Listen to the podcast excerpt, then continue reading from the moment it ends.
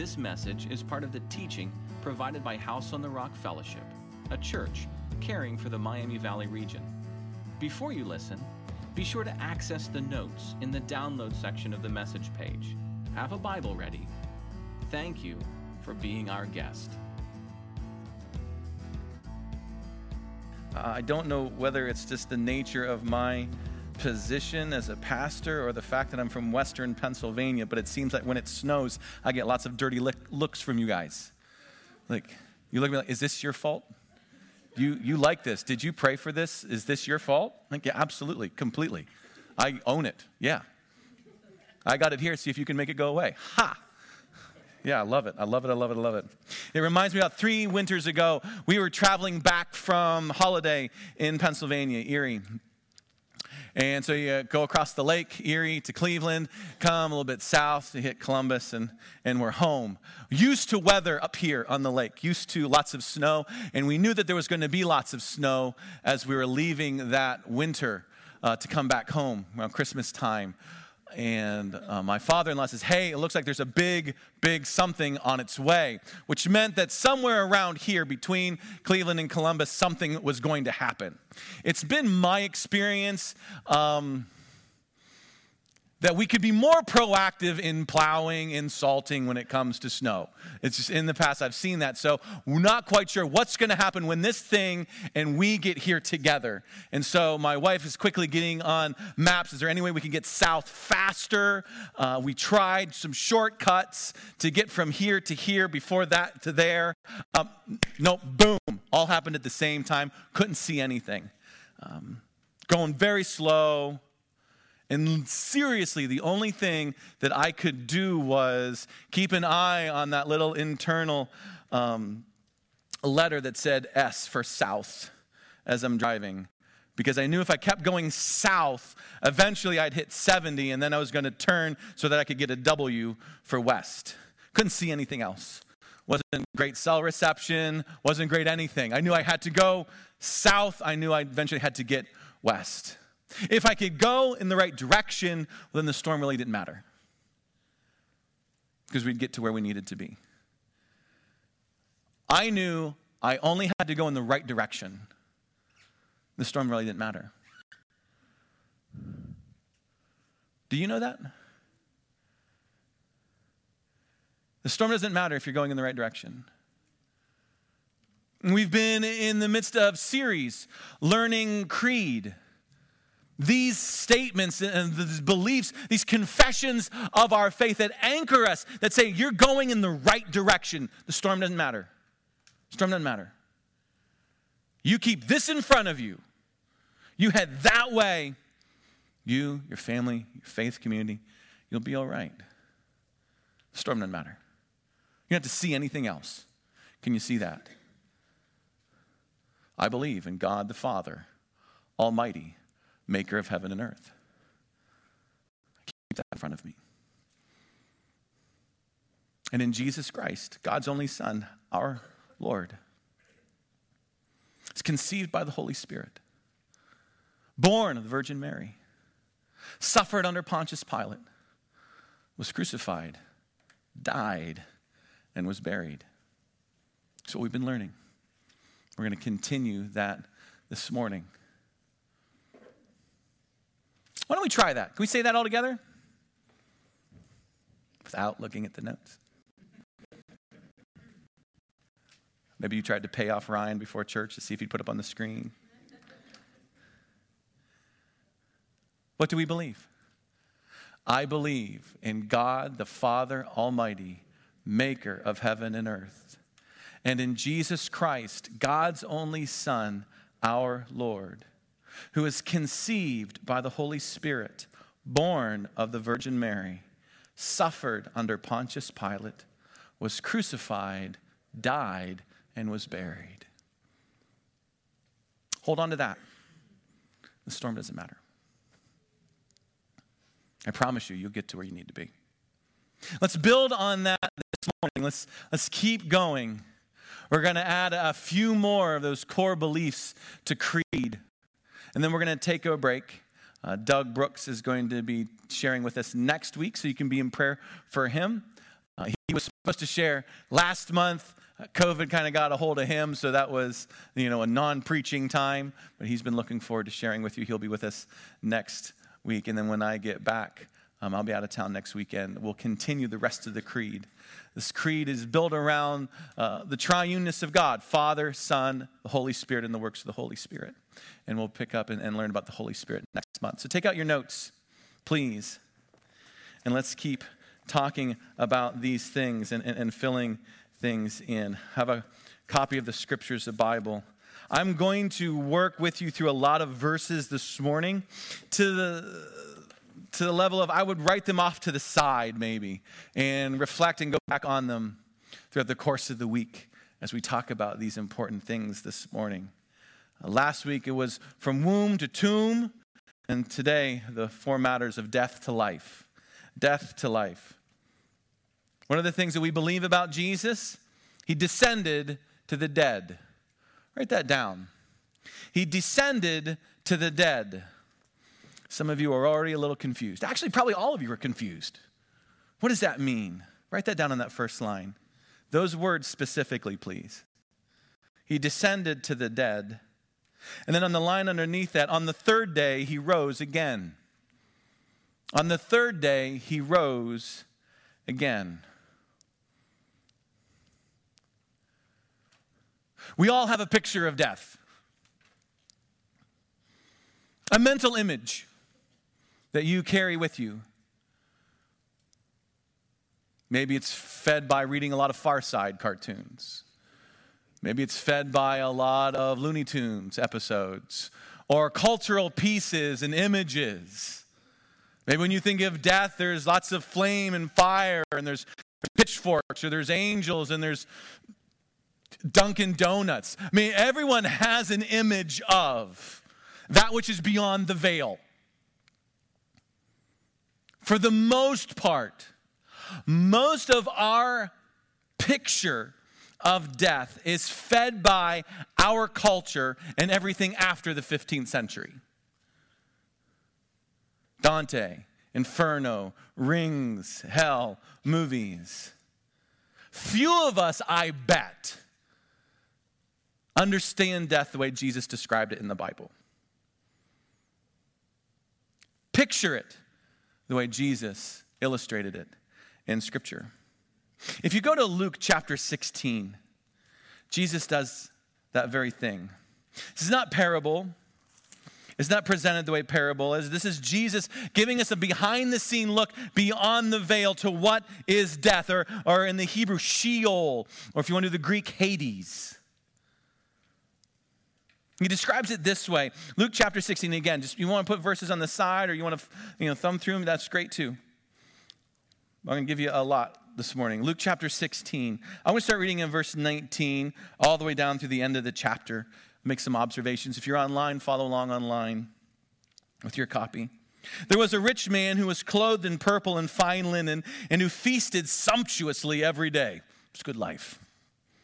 At his gate was laid a poor man named Lazarus, covered with sores, who desired to be fed with what fell from the rich man's table. Moreover, even the dogs came and licked his sores. Not the good life.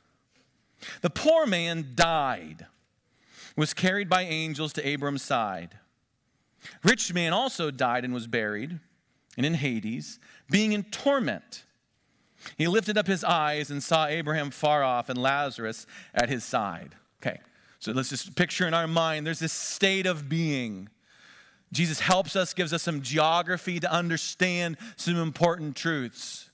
When we think about Sheol, he says, you can use, imagine, if you will, these two separate spaces, and the rich man's in one, and he's in torment. And the poor man is in Abraham's place where he's at peace. He's not there because he's poor, and the rich man's not there because he's rich. What we can say is they were both Jewish, which might be something important to note. Ethnically, the same. This is an important message for Jews at the time.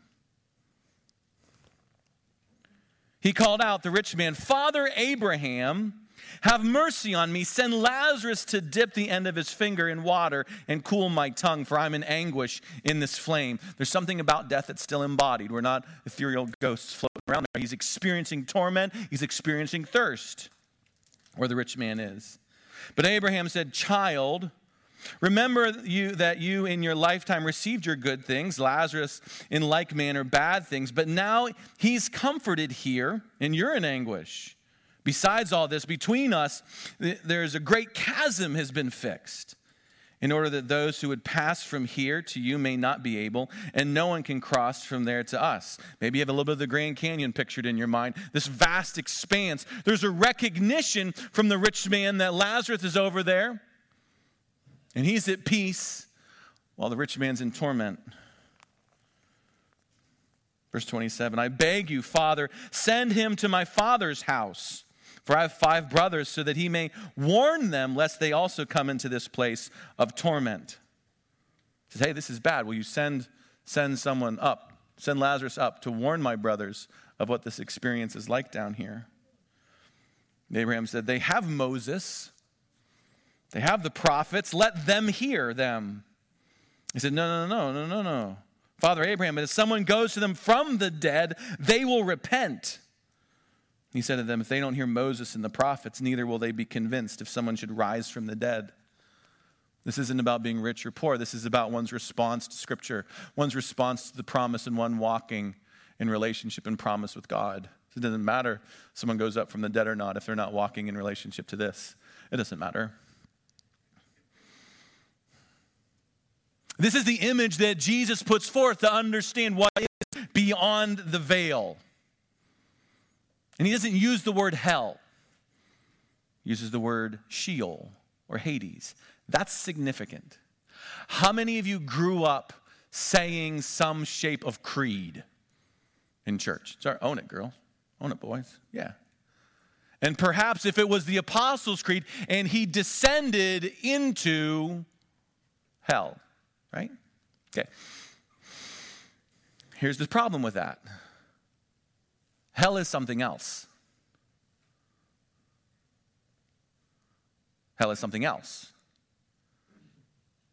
In Jesus' presentation of Sheol, yes, there is torment. Yes, there is waiting, but it is not hell as is presented later in Scripture, that which happens after judgment.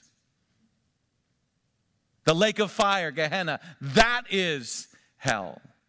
So to say hell, Jesus descended into hell, is not, is not helpful. But he did descend to death. Why? Jesus died. Jesus died. But how did he do that? Some teach, I know Joyce Meyer teaches it, Joel Osteen teaches it, that him descending into hell, going to hell, was a part of um, his sacrifice. No, Jesus descended to Hades, to what we call Sheol, with a very specific purpose and reason, not to be punished, not to pay my debt, but as victor and king. If you look at Revelation chapter one, seventeen and eighteen, another verse, write it off to the side. John has this amazing vision of things that are and things that will be. And he sees Jesus, the Lamb of God, for the first time, and he is overwhelmed. He is racked with fear. And God, Jesus comes over, puts his hand on his shoulder, says, "Hey, fear not, for I carry the keys of death."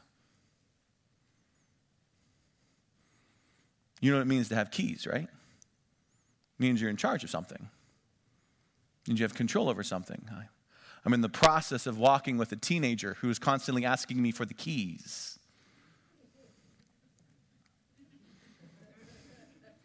You want a house key? I can get you a house key. You want a house key? You want a key to my office? No, what keys does he want? He wants the car keys. Because what comes with the car keys?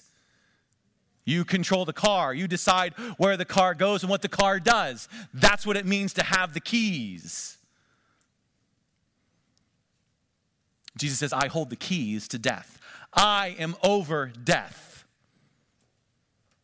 I have drained death and Satan and the devil of his power. I control what happens beyond the veil." Another place to look is to be Hebrews chapter two. Hebrews chapter two. Another verse to write down. This is verse fourteen through eighteen. Hebrews two, fourteen through eighteen.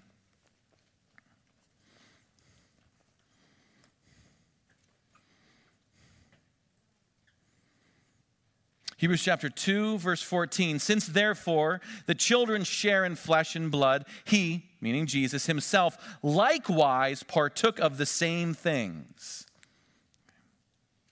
that through death he might destroy the one who has the power of death, that is the devil, and deliver all those who through fear of death were subject to lifelong slavery. For surely it's not angels that he helps. He helps the offspring of Abraham. Therefore, he had to be made like his brothers in every respect, so that he might become a merciful and faithful high priest in the service of God, to make propitiation for the sins of the people, because he himself has suffered when tempted or tried. He is able to help those who are being tempted. Jesus experienced humanity in all the ways that we experience humanity. Jesus experienced death. But what does it say? Through his death, he destroyed the one who has the power of death, that is the devil. And he delivered all those who through fear of death are subject to lifelong slavery. What happened on the cross Good Friday morning? That's the question. As he hangs up there, as he dies up there Good Friday afternoon, what changed in reality? What shifted at the moment of his death upon the cross? He took victory over death. He claimed victory over the devil. And he delivered those who are of Abraham, the faithful ones of promise. Art is helpful in, in this context. Words sometimes fail. And artists have tried to capture this moment artistically for hundreds and hundreds of years.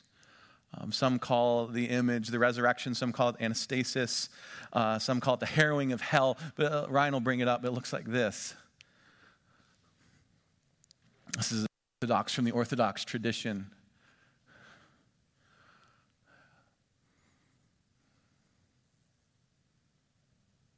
You're like, I have no idea what I'm looking at, Paul. This is a graven image, and you're going to burn for it. Well, email me later. I have a pointer. I have a pointer. Isn't that awesome? I had this before the first service. I know where all the cat people in the church are, because apparently you do the same thing that your cat does. I would walk up, and I'd just move it wide. I would just move it on the ground like this, and they'd be like, what is that? What is that? What is that? So, here's Jesus in the center.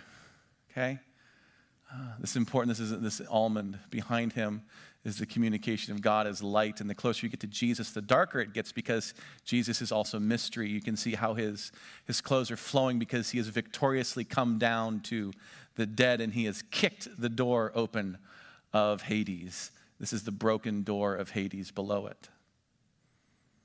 Often to this side, you'll have John the Baptist, David, and Solomon, Jesus's Uh, Great, great, great, great, great grandfathers.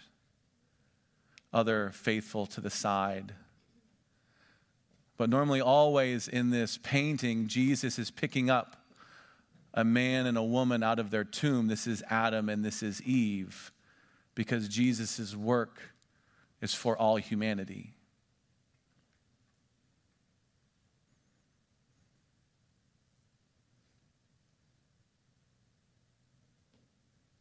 He descended to the dead.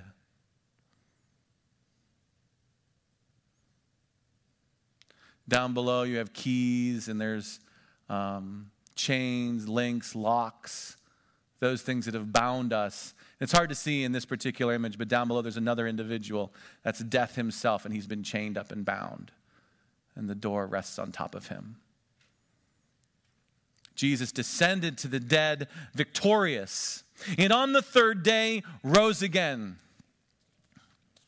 Because he's not fixed. He's not bound by death. He's the victor over death. If you remember back in Luke sixteen, okay, it talked about uh, Abram says, hey, we can't go there. You can't come over to us. This is fixed. This is a fixed reality for us. We can't move all over the place. God says, I've got the keys. I have the keys. Let me take you to another passage. Uh, look at Matthew sixteen.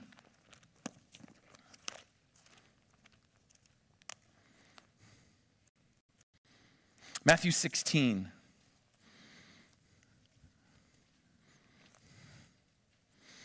You want to see death the way that Jesus sees it. Matthew sixteen is a passage I read a few weeks ago. Matthew sixteen, verse thirteen through twenty.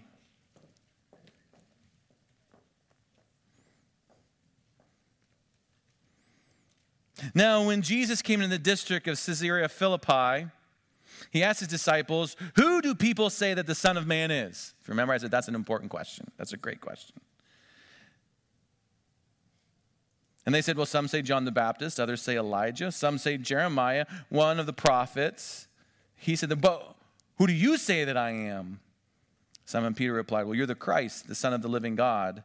And Jesus answered him, ah, blessed are you, Simon Bar-Jonah, flesh and blood has not revealed this to you, but my Father who's in heaven. And I tell you, you're Peter.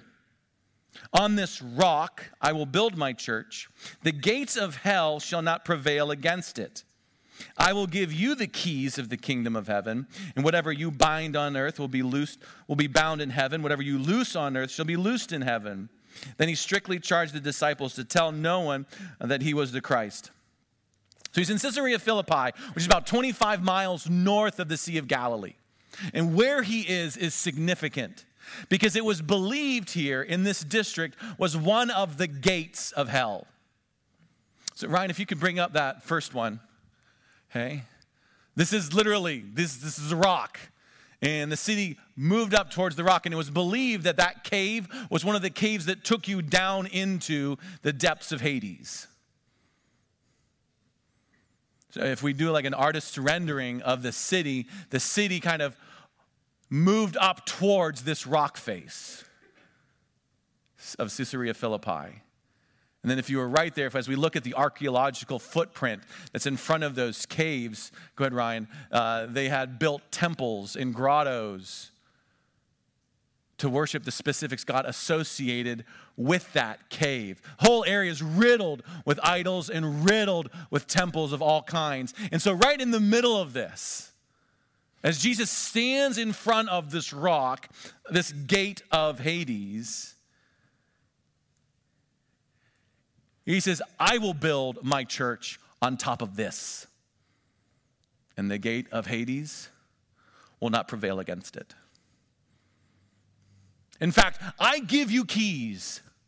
What you bind is bound. What you loose is loose. That's, that's language for, for spiritual engagement, dealing with spiritual forces. Jesus is saying, I'm taking this back. And I'm going to build something on top of it, over it, that has authority over it. In Colossians chapter two, the Apostle Paul describes this dynamic this way. In Colossians chapter two, uh, this is verse thirteen through fifteen, Colossians two.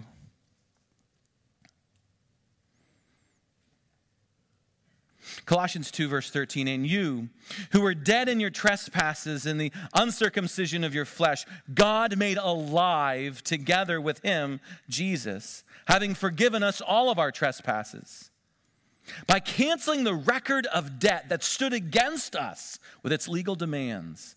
This he set aside, nailing it to the cross. He disarmed the rulers and authorities, put them to open shame by triumphing over them, over them in him.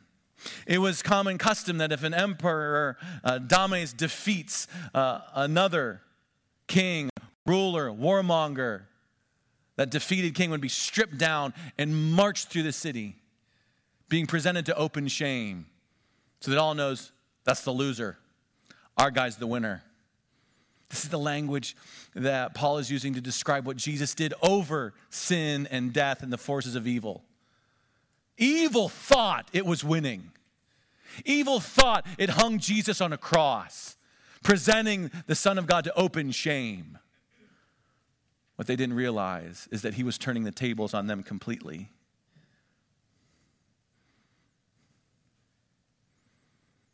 I don't think that these ideas are just about death as that which we will all face.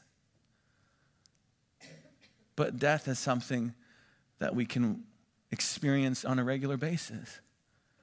depending on life experience. How many of you know what it's like to go through hell? Hands go up. Yeah. You know what it's like to go through hell. We say that, right? How was your week? How was your month? I know I've talked to you this week. The psalmist doesn't shy from that. The poets in Scripture don't shy away from that. There's thirteen psalms alone where the poet cries out, I feel tangled up in death. I feel overwhelmed in death. God, don't forget me in Hades. Even though I walk through the valley of the shadow of death. You want one to read? Dude, it's a dark one. Just take Psalm eighty-eight sometime and just sit there. It's just verse after verse after verse after verse. God, have you forgotten me? Have you forsaken me? Have you left me? God, I'm going through hell. Churchill would say, if you're going through hell, what? Keep on going. Followers of Jesus can do that. He descended to the dead and on the third day rose again. Who do you think had the greatest road trip in all of history? I know, great transition, right? Like, I was thinking about this. You'll see how it connects. Who do you think had the greatest road trip in all of history?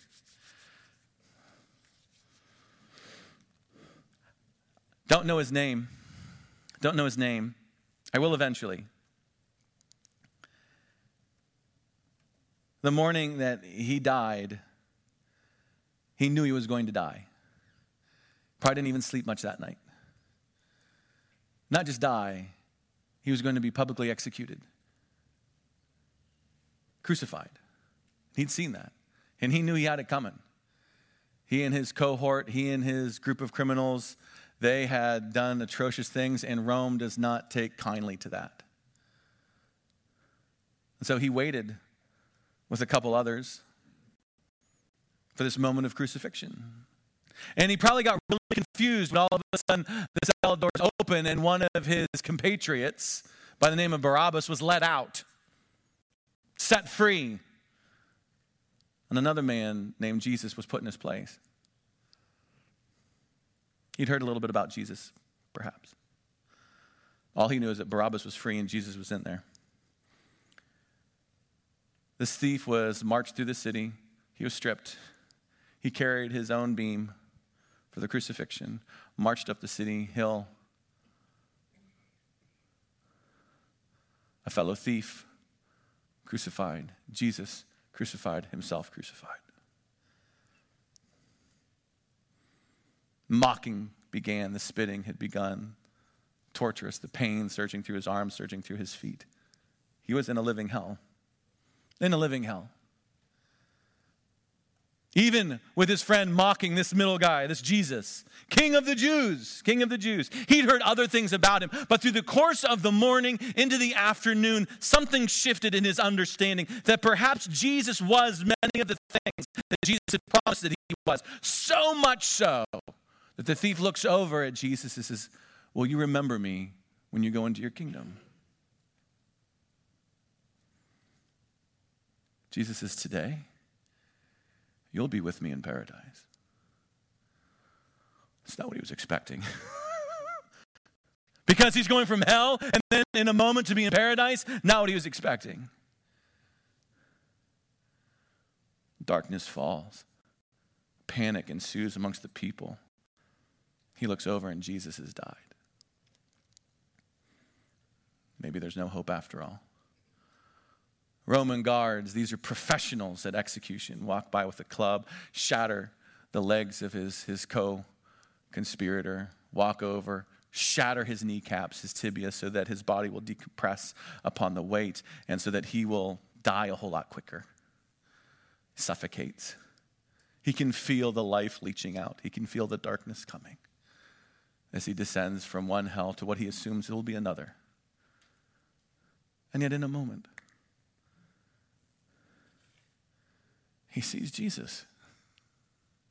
And something is different. The scene is different. Perhaps we can't know for sure. But here's the man who made the promise. Today you'll be with me in paradise. And Jesus says to him, maybe, are you ready? Yeah. Then Jesus says, I got to make a quick stop. I got some keys I need to try out.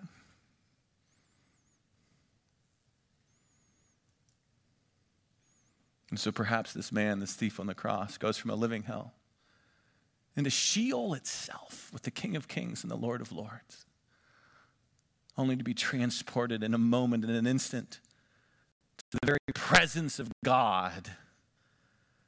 Who knows? Maybe he even saw Jesus himself ascending to heaven, sitting at the right hand of God the Father Almighty. Tell me that's not a road trip. Tell me that's not a road trip. But in that is something that we believe. Write this down. He, Jesus, ascended into heaven and is seated at the right hand of God the Father Almighty. He ascended into heaven and is seated at the right hand of God the Father Almighty.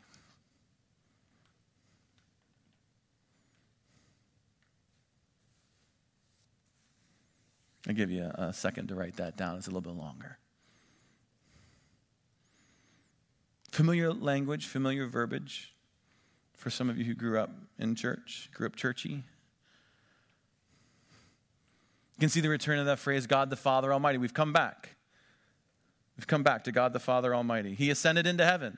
We have images of, of Jesus before the disciples and the apostles ascending, like the Son of Man ascending upon high. But there's something important here I always want to highlight today. We'll spend a whole lifetime unpacking these things. This is what the faith is. But is seated at the right hand of God. Is seated. Is present. Okay. Was conceived by the Holy Spirit. Was born of the Virgin Mary. Did suffer. Was crucified, dead, and buried. Is seated. Present. Will come to judge. What does it mean to say that he was seated at the right hand of God the Father Almighty? If you turn to Hebrews chapter ten. Hebrews chapter ten. A pastor trying to help his Jewish Jesus followers keep following Jesus had this to say, talking about Jesus' work. Hebrews chapter ten. I'm going to start reading verse eleven through fourteen. Again, write it down. Write it down and come back to it. Follow along. Hebrews chapter ten, verse eleven. Every priest stands daily at his service, offering repeatedly the same sacrifices, which can never take away sins. Are they acts of faith? Sure. Do they actually remove the sin? No. But when Christ had offered for all time a single sacrifice for sins, he sat down at the right hand of God, waiting for the time until his enemies should be made a footstool for his feet. For by a single offering, he has perfected for all time those being sanctified. Have in the back of your mind the tabernacle or the temple. And if you were to look in there, you see priests running around making sacrifices. Priests running around making sacrifices. They get up, make a sacrifice, put it upon the altar, go back, find someone else, take offering, blood, make offering, go back, going, going, going, going, going. Get up the next day. What are they going to do? The exact same thing again and again and again and again and again. Jesus, the writer of Hebrews, said he made one offering for all sins, and he sat down. Why? Because what do you do at the end of a long day when the work is over? Terry, what do you do? You sit down. Do whatever Mo tells you to do. When the work is over, what do you do? You sit down. So the writer of Hebrews said, he sat down at the right hand of God. The, the work is done. The sacrifice is made. You don't have to make it again. Make it again. We gather to remember it. We proclaim it. But we don't make the sacrifice again. Once for all. Done. The high priest.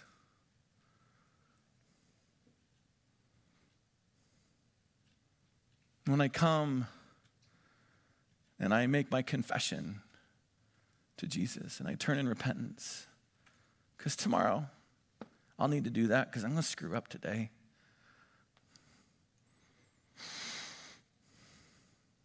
Most merciful God, I confess I've sinned against you in thought and word and need by what I've done and what I've left undone. I've not loved you with my whole heart. I've not loved my neighbor as myself. I'm truly sorry. I humbly repent.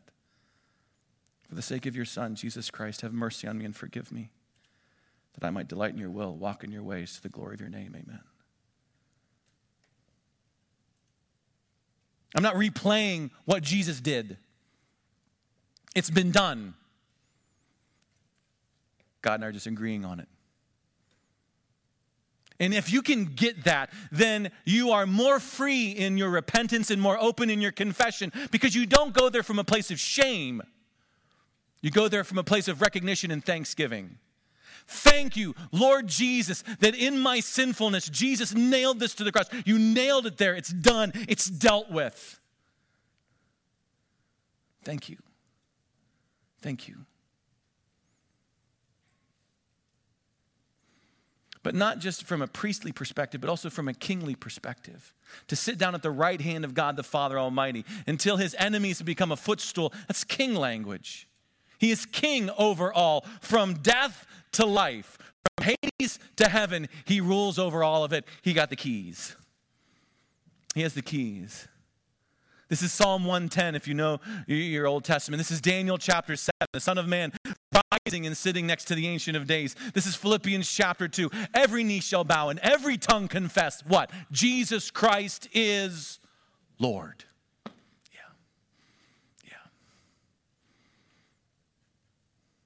As I said last week, followers of Jesus, we, we just die different.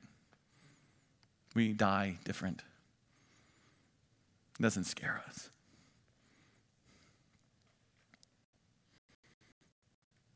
An old theologian said, if you look out into the desert and you see children playing around a lion, what can you conclude about the lion?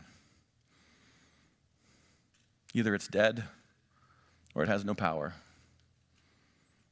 Such are the children of God in the face of death. We play around death. We don't play with it. We're not afraid of it. We live vibrantly, fully, completely. Many people go from life to death. Followers of Jesus, we go from death to life. He ascended to heaven and sits at the right hand of God the Father Almighty, and will come again to judge the living and the dead. Let's write that down at the end. At the very bottom, he will come again to judge the living and the dead.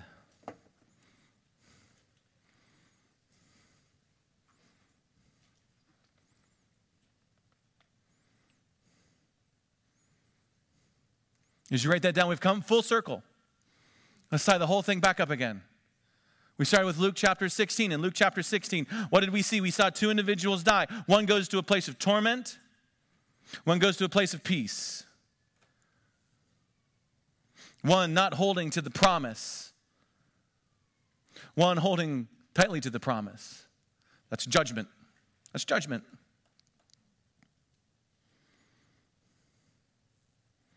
Luke chapter two, he's delivering those who are Abraham's. That's judgment.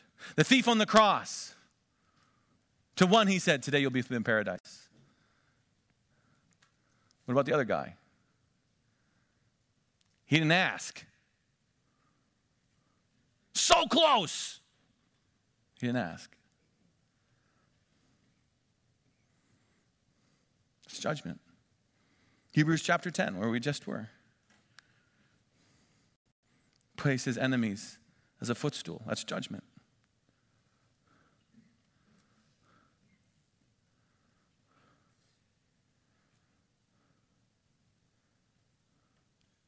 I'm thankful he's the judge.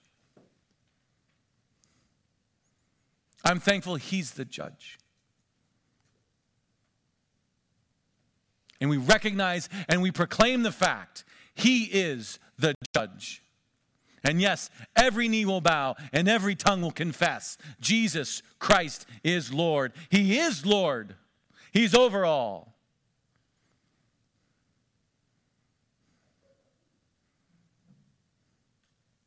In light of all of this, I hold fast to Jesus and his work on the cross. I don't add to it. I don't take anything away from it. I hold on to what he has done. He nailed it to the cross. He nailed my sin and my death and my depravity. He nailed it to the cross and rose again. Which thief are you? Which thief are you? At the same time, I am looking for and anticipating his return. He will come again. He descended, past tense. He is seated, present. He will return. So if you're going through hell, Churchill was right. Keep going. Remain faithful. Remain steadfast. Hold true to our profession, our confession. Even though I walk through the valley of the shadow of death, I fear no evil, for you are with me. Your rod, your staff, they comfort me. You prepare a table before me in the presence of my enemies. You anoint my head with oil, my cup overflows. Surely goodness and mercy will follow me all the days of my life. I will dwell in the house of the Lord forever.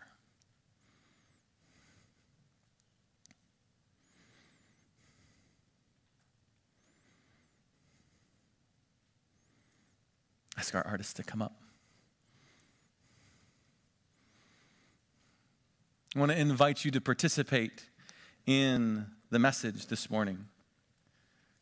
I don't think it's over. Some of you are like, great. Because the message is something that we live under and we live with. That he descended and he rose again victorious.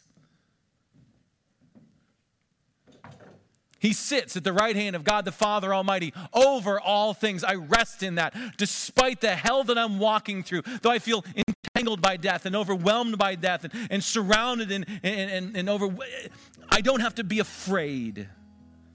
For Jesus says, I'm with you. I will not leave you. I will not forsake you.